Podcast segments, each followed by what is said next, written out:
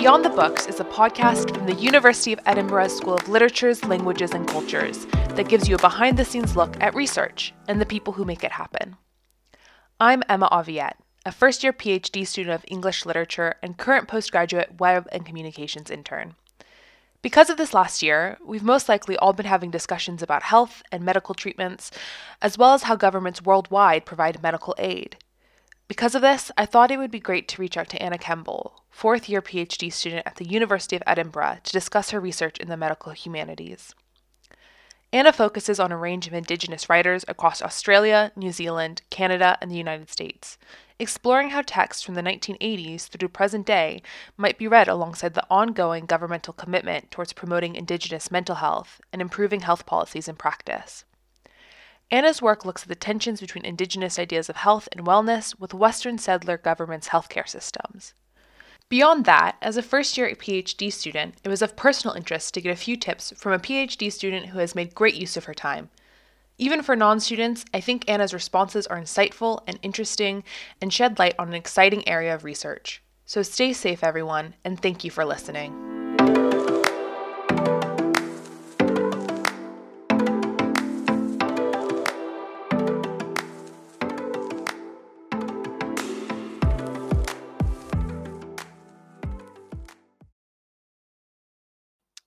Okay, there we go.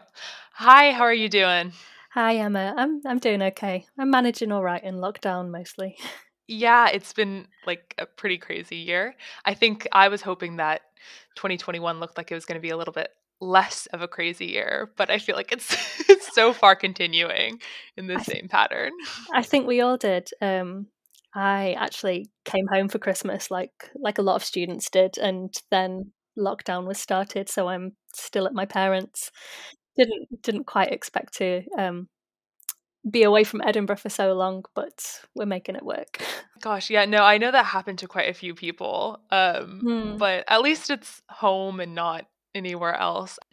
But hopefully, we'll be back soon. Mm. So let's kind of just jump into it by um, maybe you could give us a quick summary about who you are, just how you came to the University of Edinburgh, uh, a little bit about your background.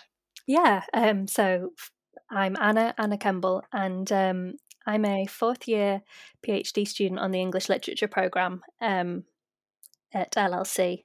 And before that, um, I have done previous degrees, including a master's in postcolonial literature at the University of Leeds. Um, so I started my PhD back in 2017, which now seems like a very long time ago.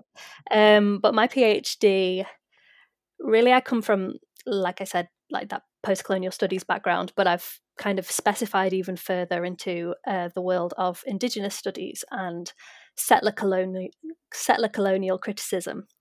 Um, and with a background in medical humanities, which is an interdisciplinary field involving how health, uh, culture, and you know all sorts of artistic creations are related, as well as how we um, we educate and reform medical practice um, and medical institutions in our societies.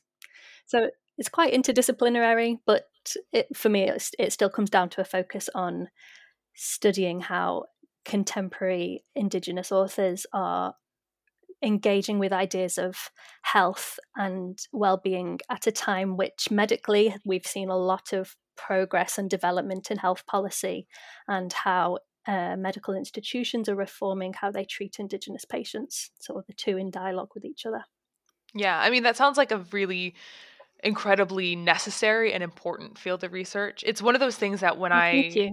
Yeah, I mean, when I was reading about what you focus on, I'm like, of course, this is an issue. Like, this is something that needs to have more light shed on it, especially during, like we were just saying, this pretty insane year that's been happening. Um, and so I know you said that you had a background also in post-colonial literature at your master's level. And then mm-hmm. one thing I want to touch on, I think, before I get and ask you more about that and about your post-colonial research is I know you also have a degree in both music and English. And I was wondering how you study those two things together. Ultimately, it came down to the fact that they were my favorite two subjects at school, and I, I probably couldn't make my mind up. But I'd always studied these uh, at school and in and in college alongside each other, so it maybe seems like they're quite distinct subjects, but at the time of me doing my undergraduate degree, I, I was so used to thinking through these two disciplines in tandem that I just kept along that line of studying uh, how we close read pieces of music, we close read texts, how we look at the cultural and historical contexts that you know in, inform artistic development whether it's narrative or music. That's so interesting. I mean that no that definitely makes sense. I've never really thought about close reading music and applying some of the same skills that you use when you're close reading text but i can see how that would open up a whole new realm and aspect of the music that you might not think about when you're just listening to it.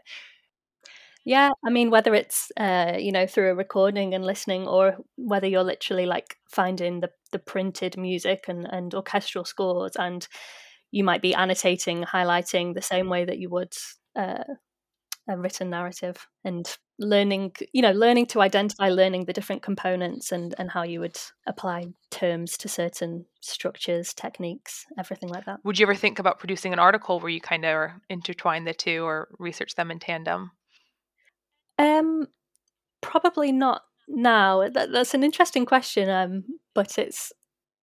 I feel like as I've progressed through my masters, and there is work that is related to music and music therapy in the medical humanities for sure. Um, I haven't yet kind of found a way to make sense of like that triangle of indigenous literature, music, and medical humanities. So it's maybe one plate too many to keep spinning all at the same time. So, kind of shifting, I guess, more now in the more recent years, then. Um, mm-hmm. I kind of wanted to know how did you get into Indigenous literature and the medical humanities? Um, I know that, like you said, they're two kind of separate fields that you're doing a really great job of combining.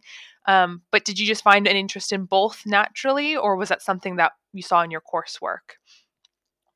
So, the, the department I was based in at Leeds um, has quite a a well-established reputation, I'd say, for having like post-colonial specialism within uh, their English literature degree.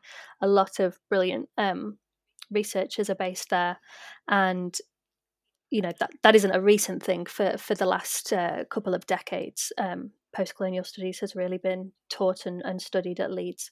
So it was something that was readily available for me to take classes in, um, and um, alongside that there was modules often offered by these very scholars who were on one hand post-colonial studies uh, researchers and they were offering um, modules in something i'd never heard of which was the medical humanities. Um, so you know that that took my interest to see classes that were about how disability is represented or how um, narrative is such an important component in experiencing illness, discussing it with your doctor or medical professional, and what's the relationship between narratives within literature and narratives within healthcare settings. Um, this it just really fascinated me when I was choosing modules for the final year of my degree, um, and from there, I think something I really enjoyed about the medical humanities classes by this point of, of finishing my degree, and I didn't know that I was going to go do a master's. I I'm not someone who always knew I wanted to do a PhD, so th- this wasn't in my mind then. But um, I I love the fact that the types of conversations I was having in the seminar room around um, health and disability was often quite well matched to the conversations I would have within my family or my my social uh, you know circle of friends in the way that we would be discussing how to care for my grandmother with dementia, or or I have relatives with autism, and um, you know the way that narrative and autism were relayed in in novels was a key component of these modules. So it, I think it made sense for me to make um, to incorporate a little bit of my own life and and the life outside of university with what I was studying, even if I wasn't personally studying the experiences of family members. I was learning a lot more about how we can approach these subjects and themes as without being experts in medicine, right? Without being doctors, everyone can still relate to and gain meaning from stories and, and representations of these illness that are uh, special that are targeted, sorry, to a general audience rather than a you know a very well trained medical expert of a doctor.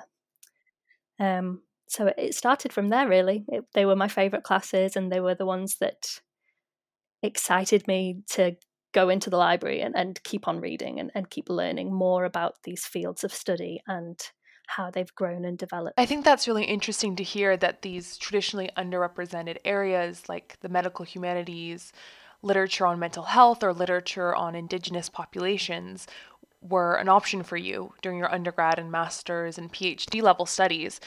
Do you think that's something that is becoming more accessible now? Are we shifting more towards that as a field, or is there still a lot of work to do to, you know, really shed light on these really important areas that haven't historically had the spotlight?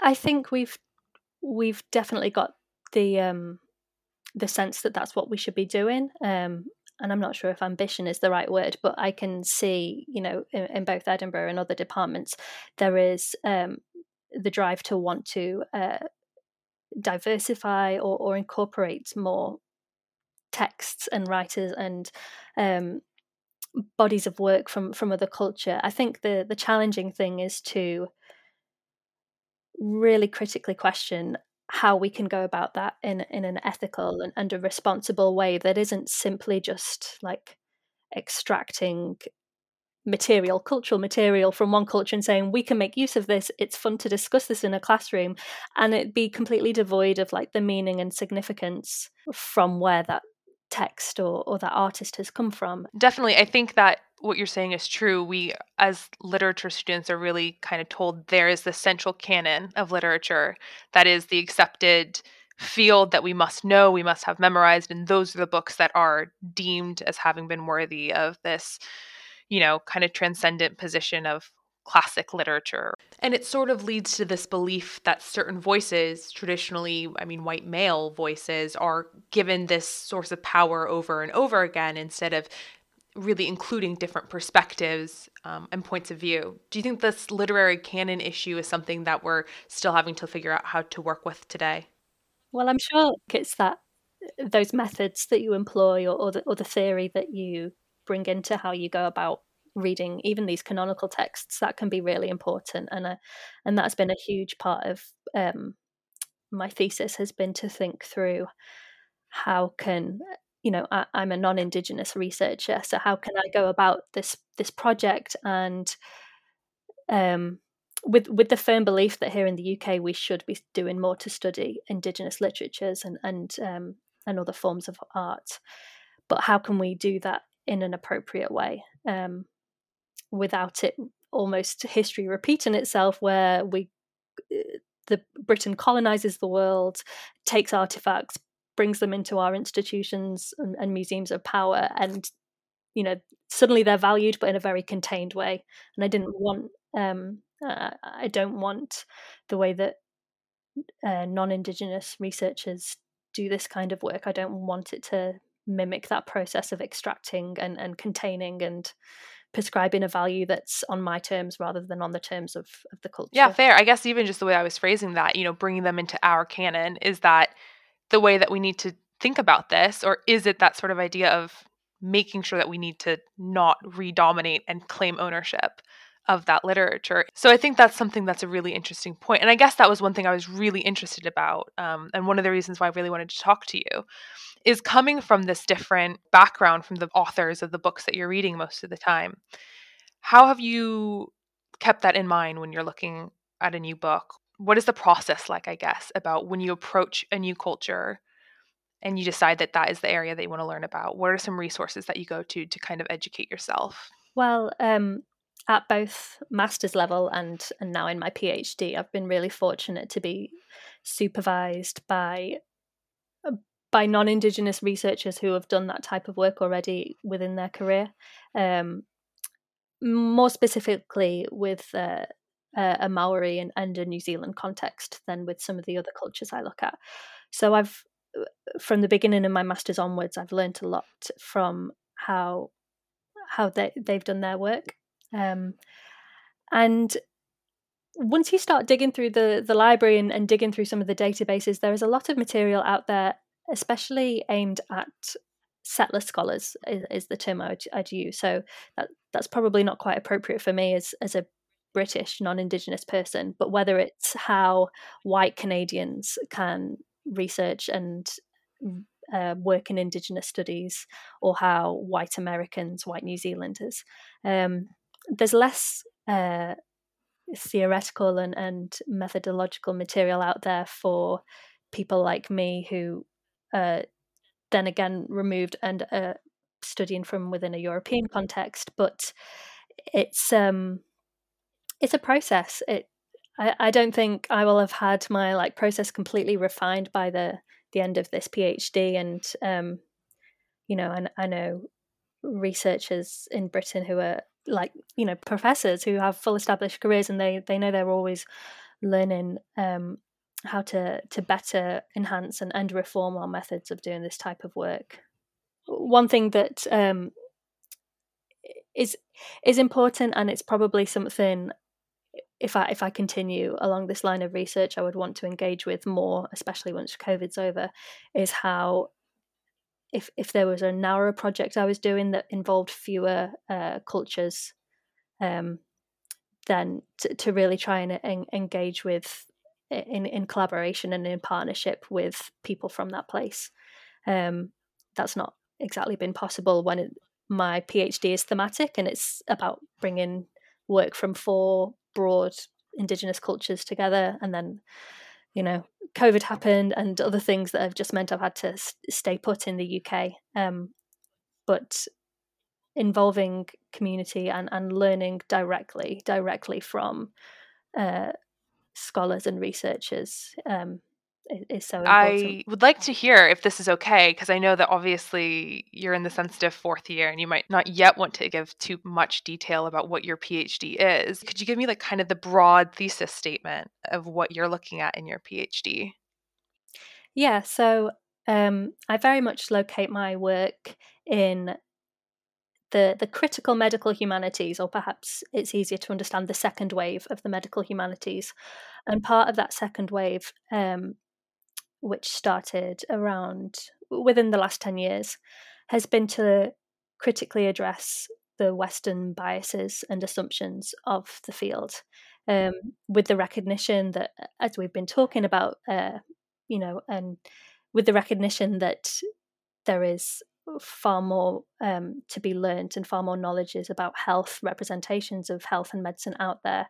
How can the medical humanities work with that or or incorporate that. So so that's where my work is situated um, at this kind of turning point for for the field as it sees how we could go about that project. And I look at how health and well-being has been represented by Indigenous authors in North America, Australia, and New Zealand in the last 30 years. It's, it's very much situated alongside a, a period of about 20 years where there has been a lot of development in how the medical institutions in these countries have reformed their their practices of health, their health policy, and thought, how can we better um, treat Indigenous patients? How can we incorporate an Indigenous workforce into our hospitals? How can we um, incorporate the the knowledges of health, the the methods of healing that have been within these cultures for, for centuries and centuries, how can we bring that into perhaps a modern clinical space, if you like?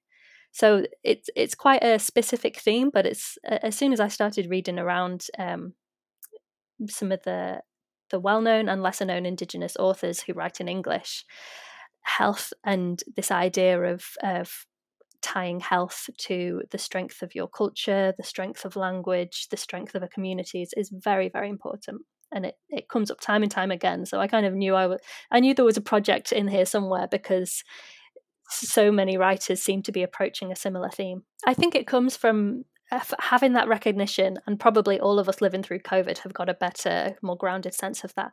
But having that recognition that that medicine and navigating um, navigating like improving your health or being treated for your health is so much more than than biomedicine and and so much more than like the, the clinical tests. It's about communication and culture and you know is there a, a, shared sense of values a shared like purpose related to how you you treat someone or how you help a community to address trauma?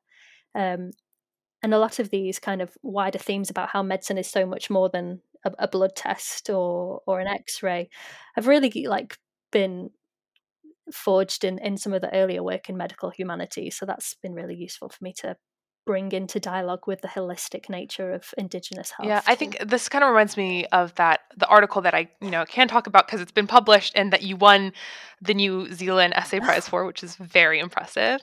Um, which is Thank the you. names that we do not understand: reframing schizophrenia and spirituality in the people faces, which is a novel by Lisa Cherrington. Yeah, Yeah. Okay. And that is basically the story of a Maori woman, Nikki, and her brother Joshua, and his Mm-hmm. diagnosis with schizophrenia.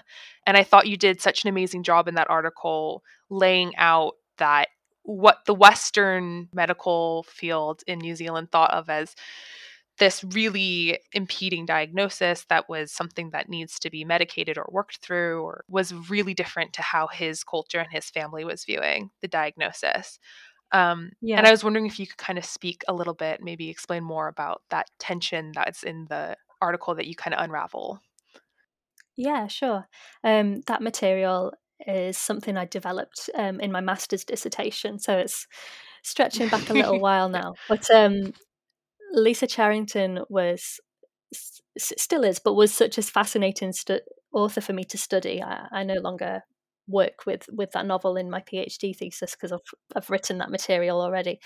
But um, uh, as well as being a writer, uh, Lisa Cherrington, who is Maori herself, um, is a very like prominent clinical psychologist in New Zealand, um, and so it was a wonderful novel to study alongside the the research that she has produced and and published um, in like in those fields of research in, psychology she's been extremely interested in how as we've been saying how how Maori patients can better be treated in in mental health spaces. Um, she promotes uh, sort of not just certain approaches, but really approaches bringing Maori worldviews and, and Maori uh, principles and, and values into those spaces because often that will then it, it, it will make it a not just a safer space but a more appropriate space to to treat the whole of of the patient um, for, for whatever you know psychiatric illness that may be and we see in the novel um, something I was so interested in was how she was translating her research and her doctoral research almost into into a novel. She she discusses some of the like differences between Western Western perceptions of schizophrenia and how it's um, it's a much more complex issue in, in Maori culture that it's some will see it as, a, as an illness, sure, but others will see it as a set of spiritual gifts or or, or somewhere in between. It won't be pathologized or it wouldn't be seen like revered. It's just something. Oh, you know, you hear voices of of perhaps deceased relatives. That's a very normal experience. Um, and so she kind of brings all of these worldviews, uh, some contrasting, some in in line with each other, into the novel. That is very. It, it's narrated. Uh, I'm, I'm not sure if you've been able to read it, but it, it's narrated by so many um, members of Joshua's family and with a few shorter passages of being narrated from the doctors themselves. And so you really get so many perspectives from the positions of, of carers and relatives, but also cultural perspectives um, about this this person's condition. Um, and something I was really trying to convey in the in the article is how we as readers are also invited into this space that even as a text it's almost mirroring some of the symptoms that, that Joshua feels a, a, lot of confusion, a lot of hearing voices that might not be there, that we, we're not sure what voices we can or can't trust. Um, and so it, well, for, for me personally, you know, having always sort of found I can learn a lot from literature, this to me was a really rich way of learning about the different cultural worldviews surrounding in this in this instance schizophrenia in a much more dynamic and participatory way than simply going and reading Cherrington's research in, in, in a psychiatric journal, for example. Uh, and I liked the combination of being able to present these ideas in different in different discourses as well as as in fiction and learn more about a particular subject or topic through that experience of reading fiction.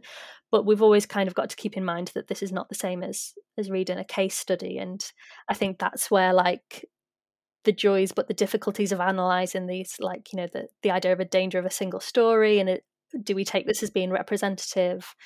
Where do we see these moments of artistic license and fiction and you know entertainment come in and kind of inflect within these medical narratives, fictional narratives. I think that was one thing that I noticed that you pointed out at the end, which is that Joshua's narration doesn't come in until the end. His own reflection on his how they're trying to treat him, basically.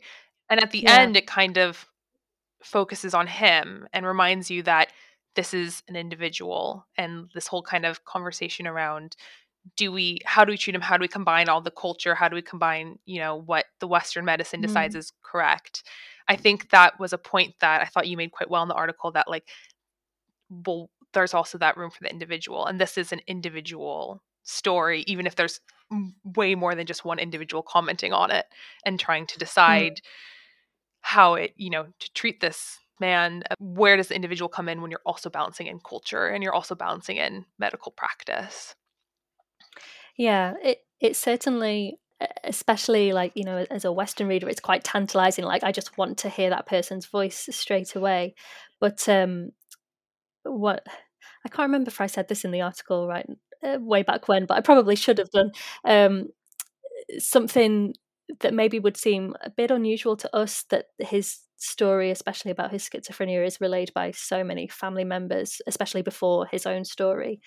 Um and we might feel that impulse to really want the individual story first and foremost is slightly in opposition is too strong a word i suppose but it it's more normal within within Maori culture to also include the perspectives and the the stories of family members and not as as a secondary set of of opinions but as as dynamic and interrelated it's really important to have the the knowledge and the the version of events as relayed by Nikki and and relayed by his grandparents.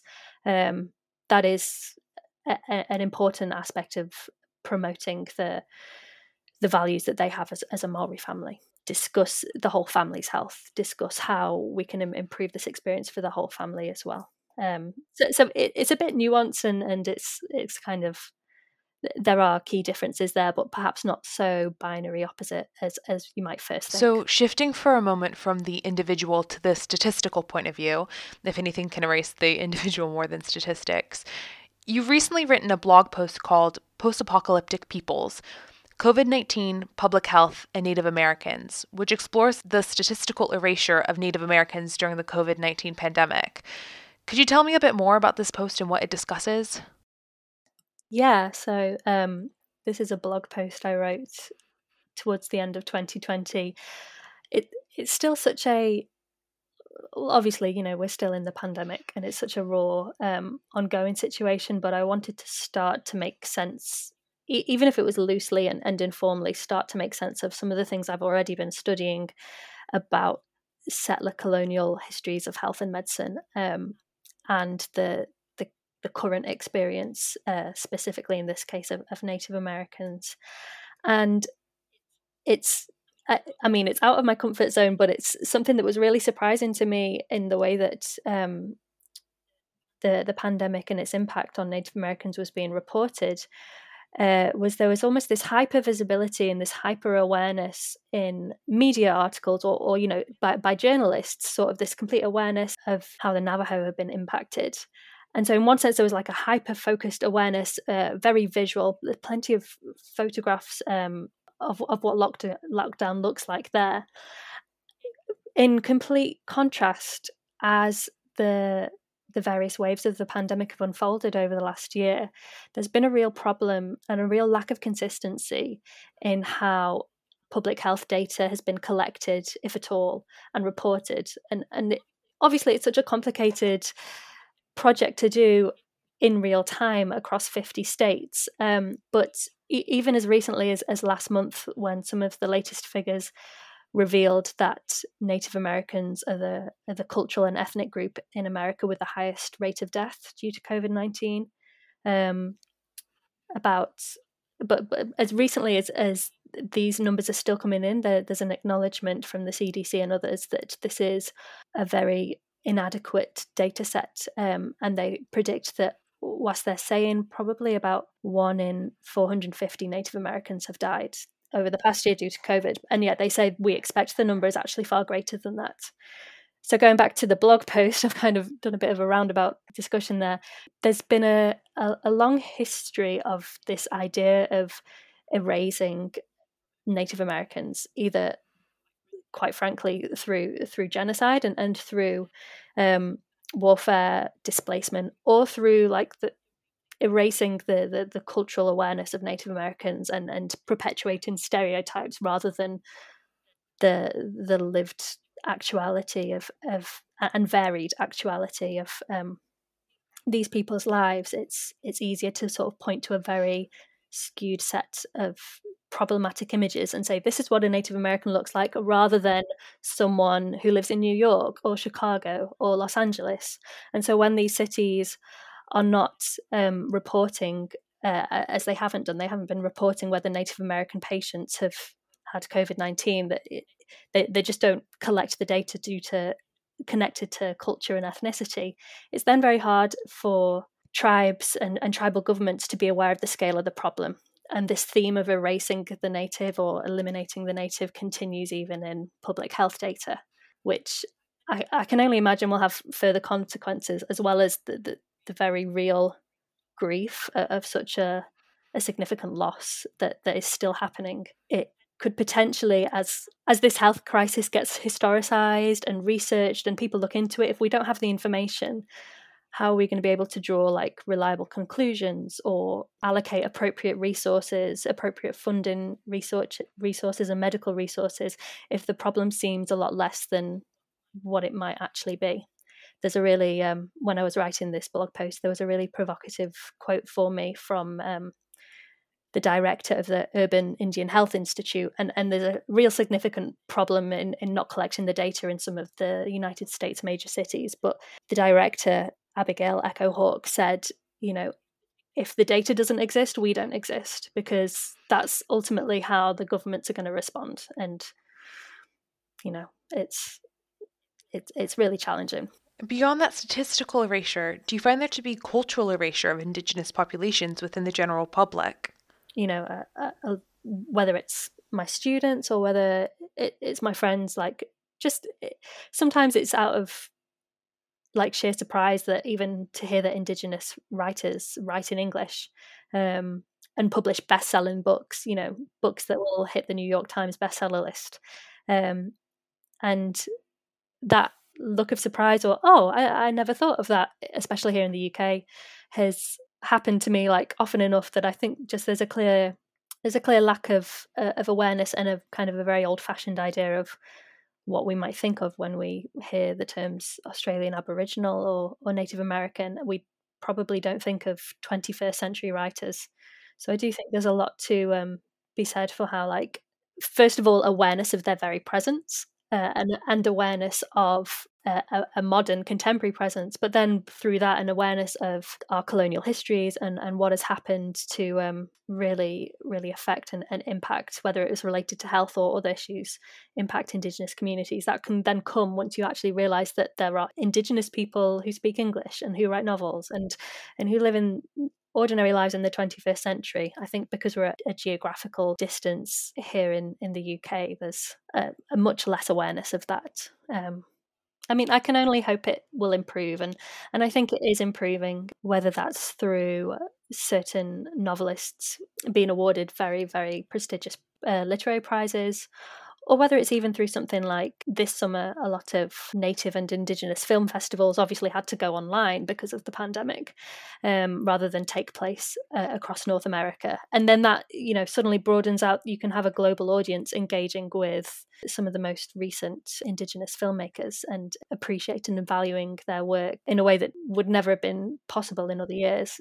The only upside, I think, of the pandemic has been that so many more things are accessible this year digitally, which um yeah I need I always feel guilty when I haven't taken an, enough advantage of all the things that are just a zoom click away. But I know there's there's too many and then and then you think at some point I need to rein in and like there's almost too many book festivals in a calendar year for you to just continually go and attend all the events. A hundred percent. It's it's good thesis procrastination though. So I guess kind of talking about research and thesis procrastination. I was wondering as, you know, you're you're you're in your fourth year of your PhD and I'm in my first, although it's, you know, quickly coming into a close and all the deadlines are looming for me. Do you have any advice for either pacing or enjoying it or or taking the time to actually appreciate what you're doing or also telling yourself to not take too much time appreciate but to speed it up and get on with it i'm probably not the right person to talk to about speeding up because i think I, like like it still feels like i'm taking longer than i should even though there is a pandemic on right now. Um, I'm sure some of the advice, especially when I think of my first year, because that'll just have been so different to what your first year has been like, with it just being all virtual. Um, but I think the first year and, and moving into the second year is a really good time to work out between you and your supervisors, like what's the best work working relationship for you all, and, and what does that look like? Um, you know, do you, do you prefer to be supervised with a fairly like like um, small level of detail, or do you prefer to like be let loose and then just kind of be guided back to your thesis after reading all these wonderful new things? So so working on um on how best both you and your supervisors like i guess expectations and how you work together once you can like find that balance where where everyone feels this is a really effective working relationship and everyone's meeting each other's expectations um that will like really help in in later years as, as it becomes you know a bit more pressured to to write and and produce the the research. You know you don't i suppose you don't want to find yourself like asking for particular type of feedback and then they give you a completely different style and it can be really disheartening but actually there's just been a miscommunication there um, about what you would really value and what approach is best for you other pieces of advice. I, I would say uh, may, maybe this is already happening to you. I'd say don't be afraid about about your project changing and developing. Um, that's that's definitely been the case for me even even given the fact that my master's dissertation and then what this thesis will be that they are linked. Um, and i was ex- i was expecting the connection to be closer than than it's going to be uh, by the time the thesis is finished.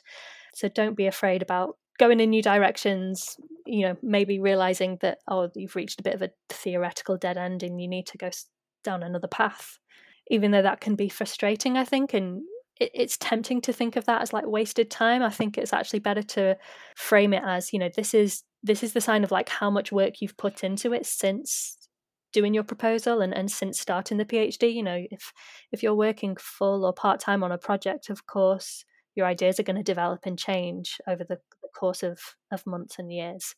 So uh, I wouldn't be concerned if you see the project morphing into something you weren't expecting. I think that's something that I definitely needed to hear a little bit. So thank you for that. Oh, good.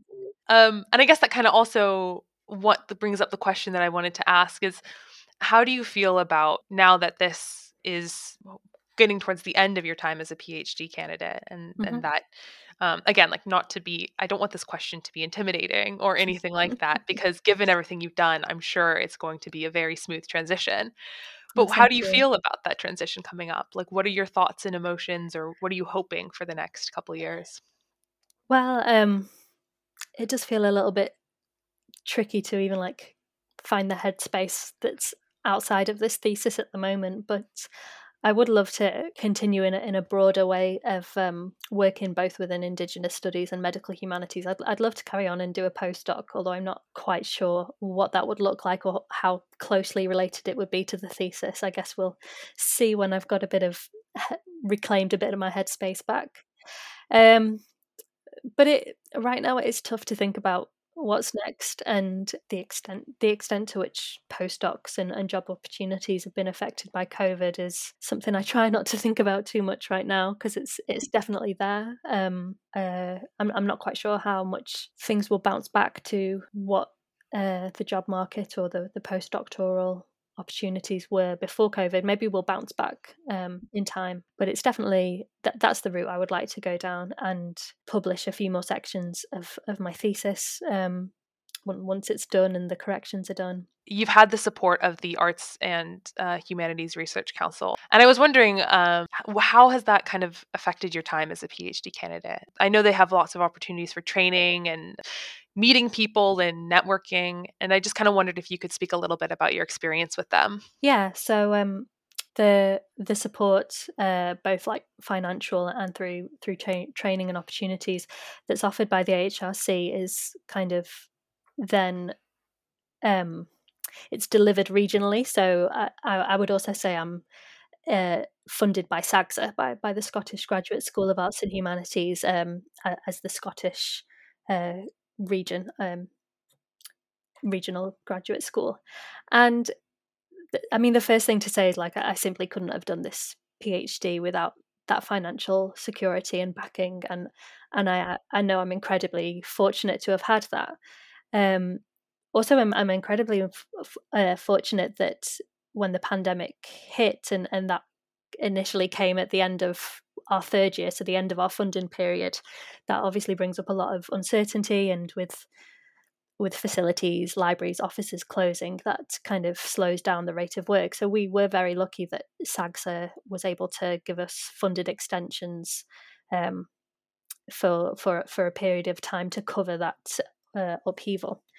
And you know that's so. So the the quick answer is it's you know the the financial security that's meant I can completely like research full time uh, and and be paid to do that is is uh, an incredible blessing to have. And then, like as well as that, I think um, you know LLC is uh, quite a, a, big department uh, for a graduate school. There's there's plenty, and we're lucky to have so many graduates uh, working alongside each other from disciplines. Um, not every university department quite looks like that. So um, the SAGSA cohort and being able to meet with and get to know other arts and humanities researchers is really useful. Um, there's probably more opportunities or, or more types of training and uh, skills based d- development work than any one candidate can make use of. But uh, I know people who've been able to do um, internships that's that's really enhanced their their thesis, or they've been able to spend a semester at, at, at a college or university abroad, and that's been supported by SAGSA um, to to really enhance their their PhD career trajectory. Um, it's also something I've really appreciated about SAGSA over the last few years is not just the training um, or the, the workshops that they they themselves organise, but they're always interested in hearing from us ourselves as a cohort what training needs we've identified.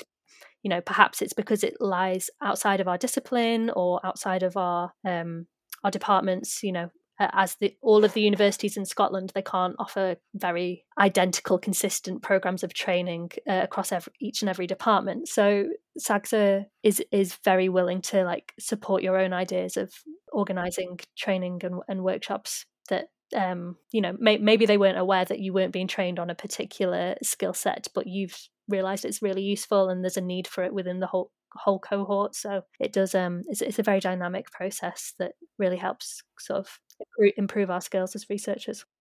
I've not had any interaction with SAGSA, but just in Scotland in mm. general, mm. I find the ability to listen to critique from the student population at the University of Edinburgh even has been really something I wasn't expecting. Mm-hmm. So it's good to hear that that continues up higher than even just the university level that the people who are producing this funding aren't just doing it to do it but to actually listen and improve yeah. that training that is great okay so i guess let me just see i don't want to take up too much of your time but i have one question more that i usually ask i'm trying to ask everyone because okay. again i'm from the us so i've lived here now since 2018 mm-hmm. but i have not been able to drive during that time, and there's so much of the UK that I want to see. Um, but I was wondering, where is your favorite place to visit in Scotland, and why? Well, it's actually actually not too far from Edinburgh, so you probably wouldn't need to drive. A, a bus or a train might be enough. Great. Um, so that's what I like to hear. when when we can do all of that, my. Yeah. Dad was uh, grew up in Edinburgh, and uh, his oh. side of oh. the family is Scottish. So um, although they're no longer with us, when my grandparents retired, they moved out to uh, East Lothian and, and to a small village near the, the coast. So it's not that far away from Edinburgh. But my favourite place has to be um, Tyninghame Beach, which is quite close to Dunbar and Belhaven Bay. But that's where summer holidays were spent and birthdays and bonfires and you know it's it's where sort of all of the extended family would congregate at a granny and granddad's house and lots of oh. weekends spent on the beach so that was that's probably still my favorite place and and once I'm back in Edinburgh and once we can travel more than five miles or whatever it is, I'll definitely be uh, going for some more walks out there. I mean, that sounds lovely. I, I think I really need to take advantage of the Scottish beaches a bit more. I know they're not necessarily what you think of as like the ones that you lay out on a blanket, but I'm actually I grew up spending my summers on the Oregon coasts in right. America, which is very similar weather-wise. So mm-hmm. it will mm-hmm. make me I think somewhat homesick for that and oh. also very excited to see more of it. I think that sounds absolutely lovely. And if I can get there like you said without spending a couple hours and a couple hundred pounds on a train ticket, then I'm yeah. I'm very excited. That sounds yeah, lovely. There's, so many more parts of Scotland I'd love to see, but not having a car in Edinburgh has been a little bit of a, a limiting factor in that sort of not quite being able to just drive up into the Highlands or the Cairngorms as, as some of my yeah. friends do. But yeah, exactly. Yeah. yeah. And if hopefully soon we'll be able to do that and, yes. and not get in trouble. yes. so. Share cars with other human beings again. oh, the dream. Seriously. Well, thank you so much for joining me today. I think that it's been You're amazing. so, thank you. Beyond the Books is a podcast from the University of Edinburgh School of Literatures, Languages, and Cultures. Thank you so much for listening today, and keep an eye posted for new content, which is coming soon.